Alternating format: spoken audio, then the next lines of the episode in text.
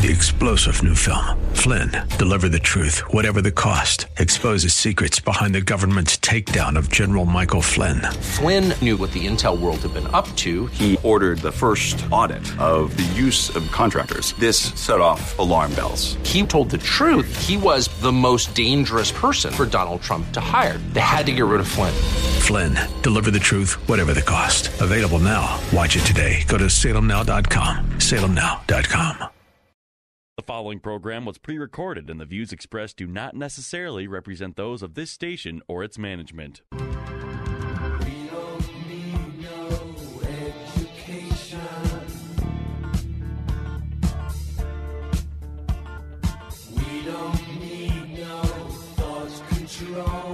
Get ready to take notes because school is now in session.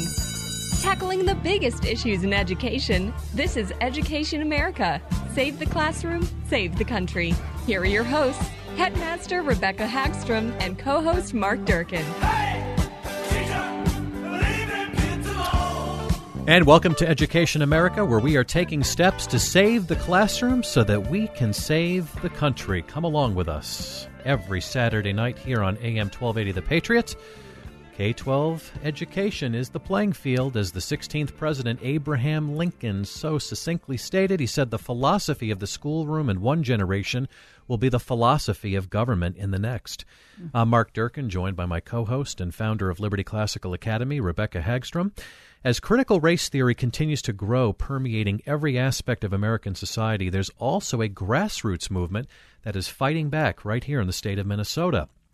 The movement is educating Americans away from an ideology that threatens to not only further pit Americans against each other, but to forever dismiss the principles of individual liberties found in the Declaration of Independence while destroying individual rights outlined in the Constitution. That's right.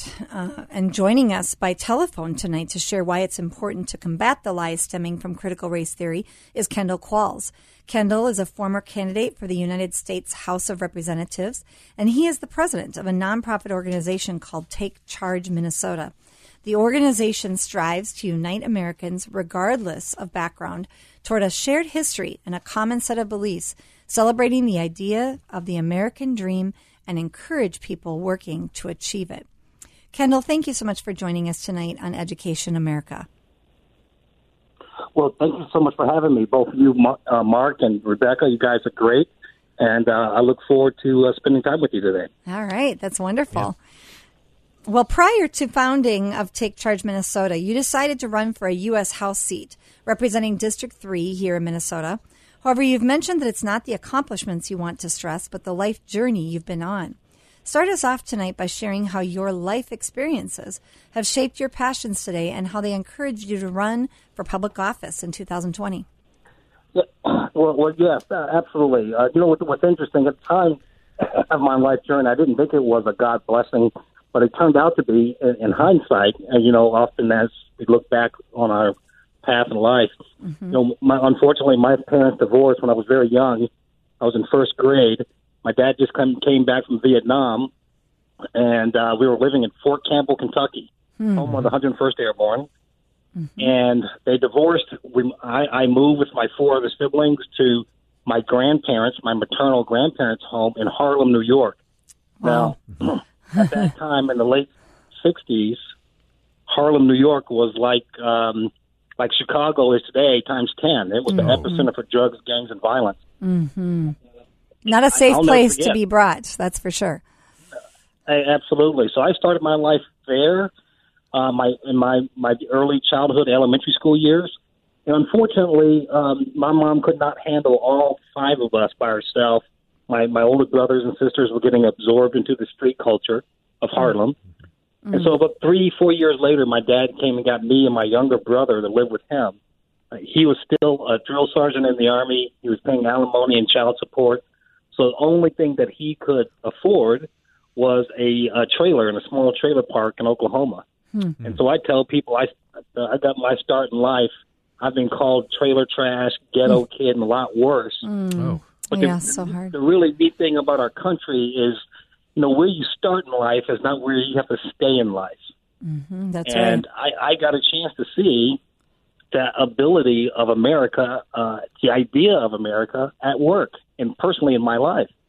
And so, uh, you know, I'm, I'm a firm believer that uh, if I can do it, anyone can. And I want, I want to encourage people. I've, I've mentored people my entire life, young young men, and just that have been in my same situation.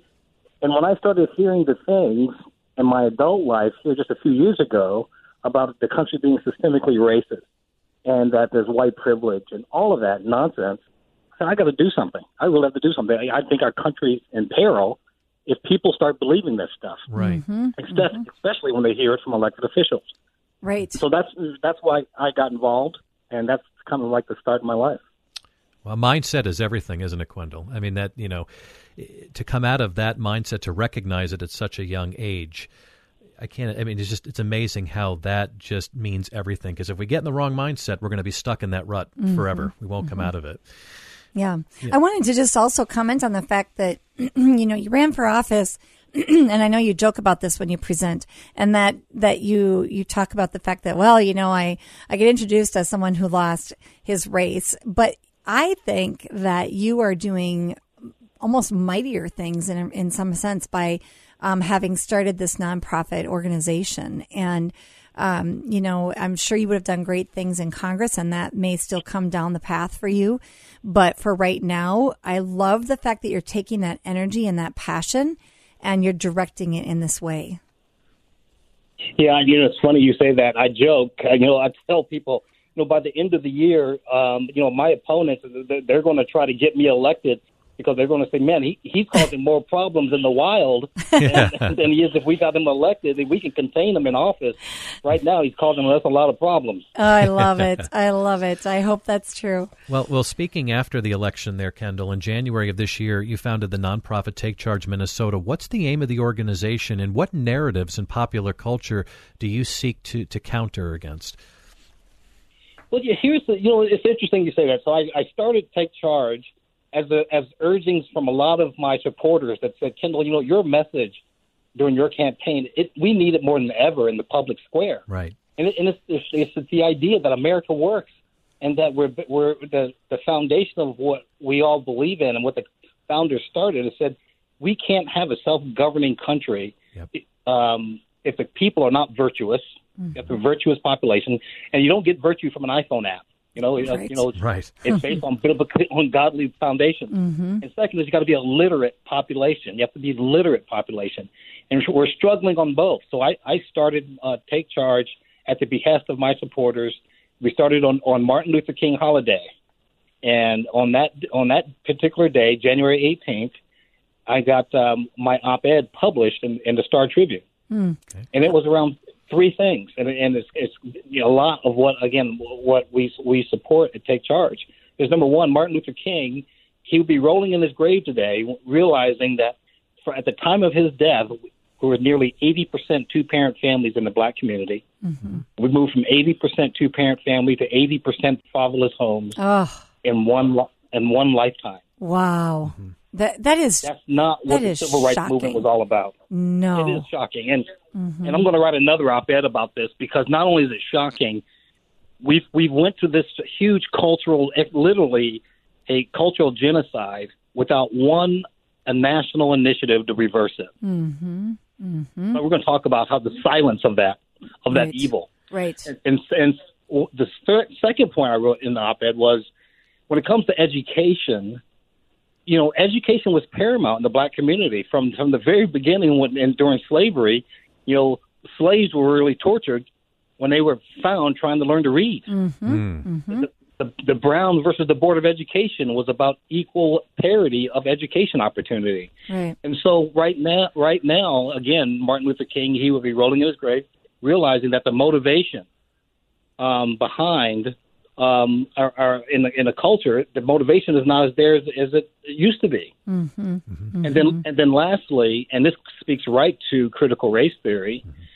This idea of content of character is what we should use to judge people, not color of skin. Right. and and and I said in the in the article, he, he, it was wrong then in his era, and just because the cannon is pointed toward another race, mm-hmm. doesn't make it right. It was wrong then and it's wrong now. Mm-hmm. Right. And I just mm-hmm. think it's really interesting. You, you, you brought about the point of virtue, and our founders, they understood this. We talk a lot on the show about the Northwest Ordinance, Article 3 of 1787, which is a simple quotation. It says, Religion, virtue, and knowledge being necessary to good government and the happiness of mankind, schools and the means of education shall forever be encouraged. It was the first federal law passed as it pertained to education. It's completely forgotten about today. Mm-hmm. That's right. Well, and, and, that's why it's so it's so important for us to have school choice. Yes. Um, you know what? Listen, I, I came to my Christian faith later in life. I was 27 years old, mm-hmm. Mm-hmm. and I remember as a kid when when you know all these old people were going fanatic about you know there's no more prayer in school, there's no more Bibles in school. I, you know, I didn't get it at the time. Uh-huh. Mm-hmm. I get it. I get it now. Right. Yes. Totally get it now. Mm-hmm. You know, if if we do the if we do, have done all those things that we needed to do early on in kids' lives, we had solid families, mm-hmm.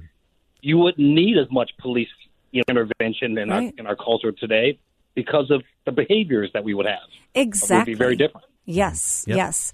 That that moral compass has definitely um, shifted since the 1960s. You know, you're probably well aware of this that they did remove Bible reading in schools and uh, prayer in schools in 1962 and 1963.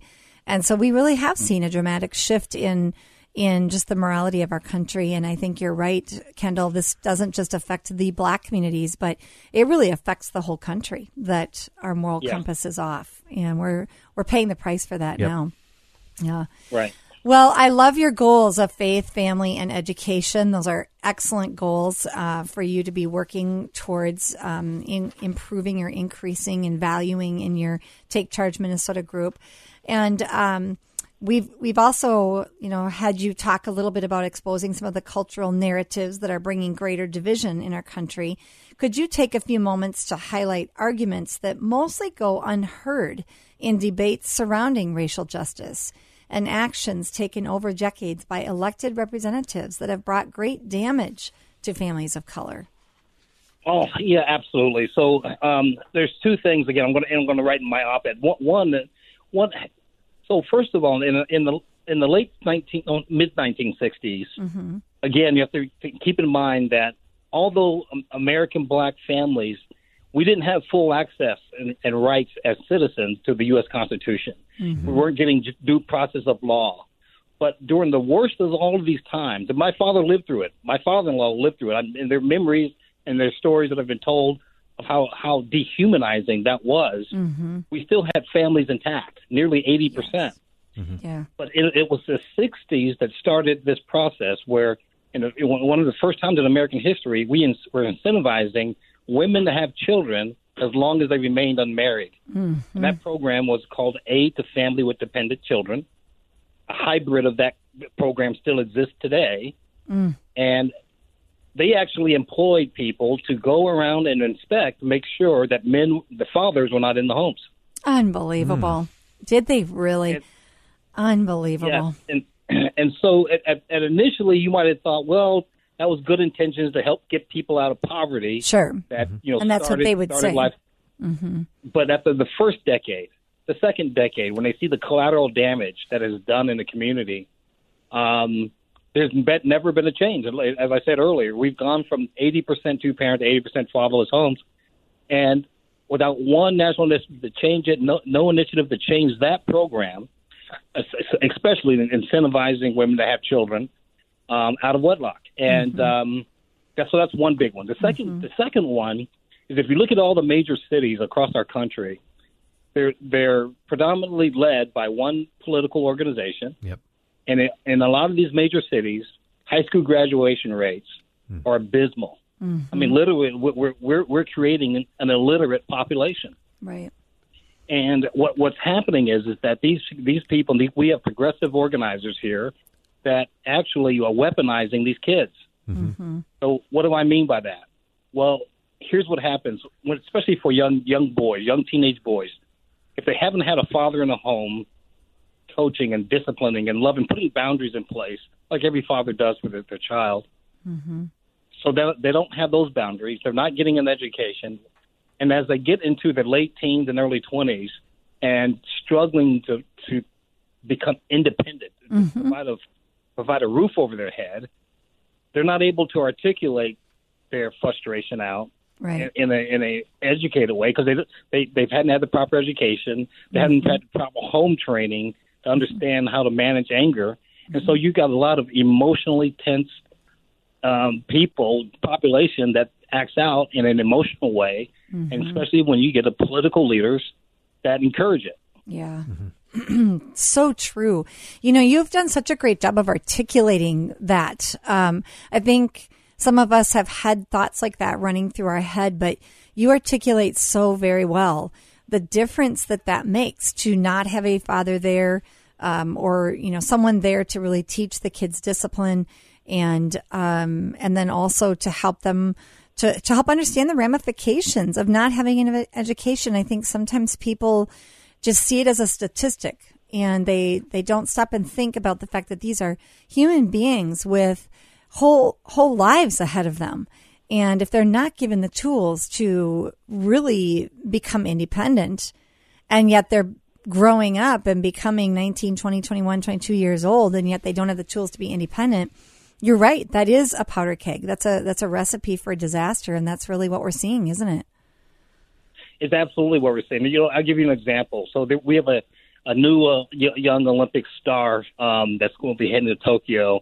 Young woman from Alabama. I, I can't remember her name, but you know, she was raised by her grandmother. Mm-hmm. Okay, not not so. This is this is someone that's um, you know my age or older. Mm-hmm. Not a not not this generation of parents. And she was raised to you know, do all the things that we were taught as young kids, right? You know, look after yourself, clean up your house, blah blah blah. She would get up in the morning and drive her grandmother to, to work, and then this young girl would go to work at McDonald's, and she mm. would make a she said a hundred dollars every two weeks. She said she thought it was the best job ever, and she, she got up, did that work, and just and worked hard. And and she she's one of these kids going to the Olympics because she worked hard and saw an opportunity, and she wanted that job at McDonald's to help pay for college. Yeah. Mm-hmm. And saw r- running track and field. to pay- She was raised by the previous generation, not this generation mm-hmm. that has mm-hmm. bought into the victim victimhood. yeah yeah oh so sad And on that note, that's very interesting, Kendall. You know, you've stated in the past that true African Americans are doing great in this country. We're talking about people that are moving from the continent of Africa to come here to the United States. Um, and I- I'd like for you to share with our listeners the success that, that Africans from other parts of the world and people of color from other parts of the world have experienced for themselves here in the United States. Yeah, you know what's interesting? Um, um, so that, that's I, I typically don't refer to um, native-born Black Americans, descendants of African slaves mm-hmm. of this country, as African Americans. I refer to them as Black Americans. They're mm-hmm. Black. Okay. Mm-hmm. because African Americans that if they truly felt that this was a land of discrimination, if they felt my oh I have to worry about my kids being shot by police every day, Right. they wouldn't br- they wouldn't come here. They have a choice to either go to Canada, Australia, because they're one of the most highly educated populations. Just and I'll, I'll just take Nigeria for example. Some of the most highly educated immigrants that come to this country, they earn Nigerians, Nigerian Americans that come here legally as citizens. They're grateful Americans. Um, they earn 17% more than the average American. wow Not the average black American, the average American wow and uh, and and uh, you know they're they're just like any other immigrant that comes to this country. They see opportunity. They don't see the barriers. Yeah. That's an important distinction too. I hadn't I hadn't considered that and I think it's good for our listeners to hear um, that you reference b- black Americans as black Americans and that the recent immigrants coming from Africa are the ones that you would refer to as African and again that just that just impresses again all about mindset you know people that are coming to this country where it's africa or anywhere else in the world they recognize the opportunities that are here in the united states and if you're willing to work for those opportunities you see this type of success Exactly. Yep. Uh, absolutely, and, and you know it, it's not just Africa. I mean, a lot lot of a lot of black uh, people from the Caribbean islands. Same way they they they they look at native born black Americans very differently. Um, I bet. unfortunately, I mean they they see the issue and they see the whole family dynamic being the bigger one of the biggest problems. Yeah, yeah, yeah. They see exactly what you see, which is why they, I'm sure, are very much in support of what you're doing through Take Charge. That's Yes. hmm Well, you've spon- spoken extensively of the solutions to the problems plaguing the black community. Take Charge, as I said earlier, points to faith, family, and education as the answers, not the narratives pushed through critical race theory. Can you take some time to unpack each of these solutions so that people really have an understanding of what you mean? Sure. So one of the things that I've done, uh, so I've gone into the black community, just meeting people, mm-hmm. just through networking and everything else. Mm-hmm. And one of the things I, I, I mentioned, just one thing, I just said, look, God did not intend for chil- for for children to be raised by their mothers alone. Right. Right. And all heads nod up and down. I don't mm-hmm. talk politics. I just talk culture. Mm-hmm. And and so everyone gets it, but they don't know what to do next. One of the other things I, I'll, I'll say is, um, you know what, from a, from a marriage standpoint, Black American women uh, on an annualized basis, they, they get married. Twenty percent, only twenty percent of the population, and that will will get married. That is absolutely sad. If not, it's not lower. Um, and and what I say is, look, God intended us to have be in companionship in mm-hmm. our lives, not alone, mm-hmm. Right. Mm-hmm. and they get that too. Yeah. And when and what I've been to share is with this: we did not used to live like this. Right. Who wants to help me returning to our cultural roots of what, what where we were before we had help from the government? And basically, I get people that raise their hands. I, you know, what would you like me to do? And this is really about educating the next generation. So, elementary school, um, mid, middle school kids, we we go to after school programs, and I have now volunteers that are young black couples with young kids, and they get the chance to see what a family, a, fa- a black family, looks like, a nuclear family looks like, because they never see it in their neighborhood. Oh, isn't that just shocking? That's so sad, but what a wonderful thing for you to do. Yeah, to go right to where the kids are after school. That's great. Right. And and so it's how it, people some people actualize in themselves what they can visualize. Mm-hmm. We we give that visual life picture of a of a, of a nuclear family with a with a dad and a mom and kids, so these kids can see it. And um and, and and so we're doing boots on the ground. I'm recruiting um, anywhere from 75 to 100 people by the end of the year in the black community of Twin Cities. Oh, that's And then we, we produce a series of videos to help with that c- communication process as well. fantastic. And I know I, have been watching some of your videos that you've been posting, and they've been outstanding. Um, we your your initial launch video with multiple people in it was, I thought excellent. I think it was "We Need to Talk." I think was the beginning of it. Yes. And uh, the one with Rashad Turner was so excellent, and now your most recent one that you'll be launching soon. Um, you're you're very good at capturing the important elements and succinctly getting a message out in a very instructive way, but yet also in a real passionate way and in a way that I think engages culture.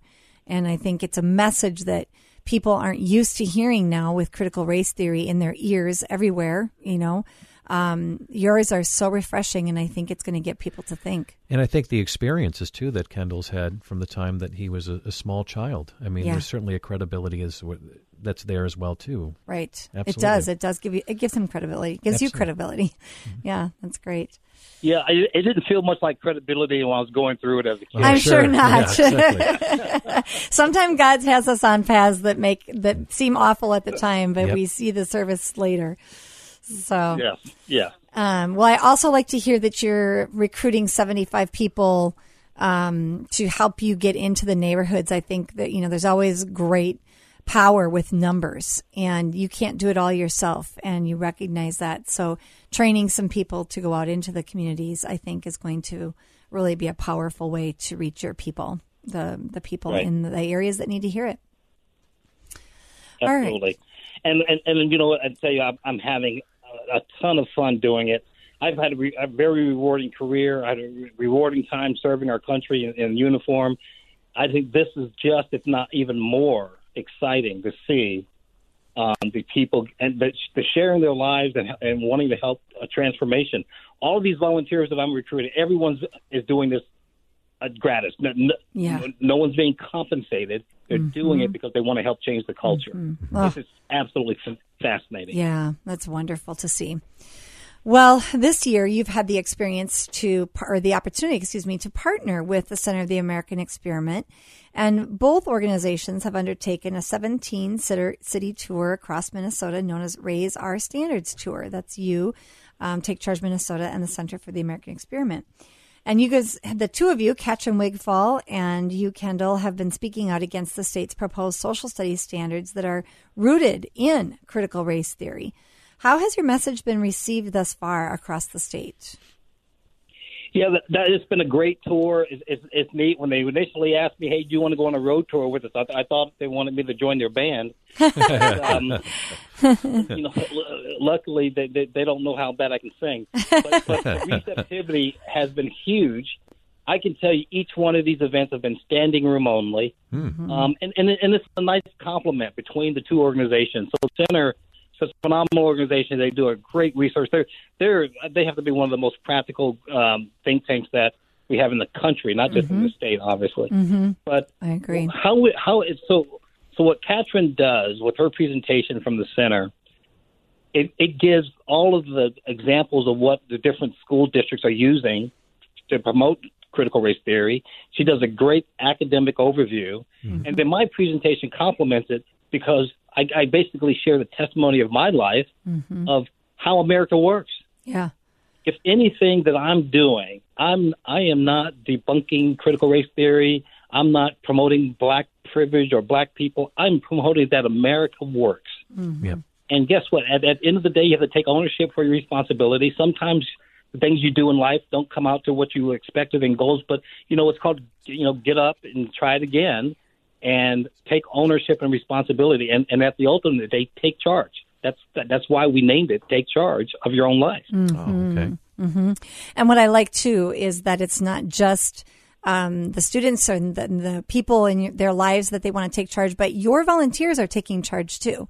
And there is something really um, enticing about that when you feel like you can do. Some people oftentimes complain about what they see as wrong in the culture, but when they can take charge and actually do something, it feels so much better for them and they and they really can engage then. So you're providing an opportunity for everyone to take charge. Yeah, it's and it's neat with some of the volunteers. I tell you, I have people that are you know women that were attorneys, never got in trouble, just lived a great life. Mm-hmm. I've want some women that uh, used to be on welfare, used to be on public assistance, um, had had you know kids. In fact, that's going to be our next video coming out. Had kids when she was a teenager, turned her life around. Yeah. I said, this is the pathway to go. And she wants to be able to tell that story so her grandchildren won't go down that same path. Yeah, and, and um, yeah, that is just an exa- that's a perfect way for us to um, really draw to a close our time with you, Kendall, today. And uh, we ask our listeners to join us again next week, where we're going to continue this conversation with Kendall Qualls from Take Charge Minnesota. And Kendall, we are so glad to have you on on air with us today, and we look forward to continuing our conversation next week. And for our thank listeners, for yeah, yes. thank you. And then for our listeners, you can listen to this podcast and other podcasts at Ed America, um, education-america.org or savetheclassroom.org. And we'll see you next week at AM 1280 The Patriot, 6 p.m. Saturday nights.